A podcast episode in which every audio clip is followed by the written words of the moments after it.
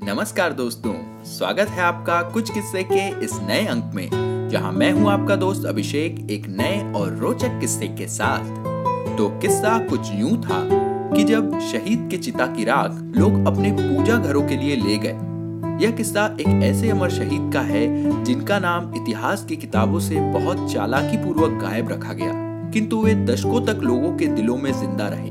इस रणबाकुरे शहीद का नाम था कन्हाई लाल दत्त। मुझे यकीन है कि इनका नाम आपने गाहे बगाहे इतिहास के किस्सों में ज़रूर सुना होगा। प्यार से कन्हाई कहे जाने वाले इस क्रांतिकारी का किस्सा अठारह सौ सतासी से 1908 के बीच घटित हुआ, जब जन्म और मृत्यु के बीच छोटे से जीवन में कन्हाई ने देश के लिए इतना कुछ किया कि वे लोगों की नज़र में पूज्य हो गए।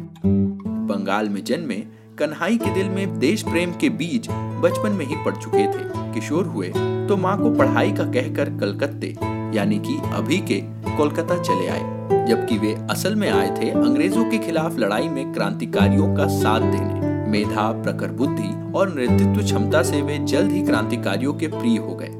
कन्हाई ने साथियों के साथ मिलकर अंग्रेज़ों की नाक में दम करते हुए कई छोटी मोटी छापा मार लड़ाइयाँ लड़ी और अंग्रेज़ों को भारी नुकसान पहुँचाया। किंतु एक दिन उनके दल का एक कमज़ोर क्रांतिकारी अंग्रेज़ों से जा मिला।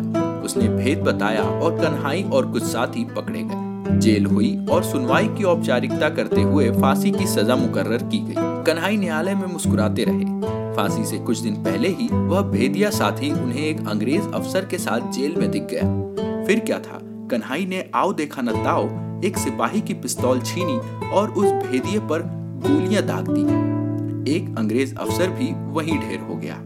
इस घटना के बाद फांसी की तारीख और जल्दी तय कर दी गई। फांसी वाले दिन हज़ारों लोग अश्रुपूरित आँखें लिए पहुँचे। फांसी के बाद कन्हई का अंतिम संस्कार हुआ तो लोगों में अमर शहीद की चिता की राख लेने की मानो होड़ सी मच गई। लोगों ने वह राख वर्षों तक अपने पूजा घर में रखी। आज़ादी के लिए मतवाले रहे ऐसे ही कई क्रांतिकारियों के किस्से हम आप तक पहुंचाते रहेंगे। लेकिन आज के लिए बस इतना ही। अगर आपको ये और हमारे अन्य किस्से पसंद आए हों तो इसे अपने यारों दोस्तों के साथ शेयर करें, अपनी प्रतिक्रियाएँ हमें कमेंट्स के ज़रिए बताएँ, और अगर इसी तरह के और भी रोचक किस्से आप सुनना चाहते हैं तो हमारे चैनल कुछ किस्से को फॉलो या सब्सक्राइब करें और नोटिफिकेशन ज़रूर ऑन कर लें, क्योंकि अगले अंक में आपको सुनाएँगे कि नेहरू जी के अपमान पर कैसे बेचैन हो उठे तत्कालीन सर संचालक तो साथियों, आज के लिए बस इतना ही। जल्द मिलेंगे इतिहास में घटे एक और दिलचस्प किस्से के साथ। तब तक के लिए अपने दोस्त अभिषेक को दीजिए इजाज़त। नमस्कार, जय हिंद।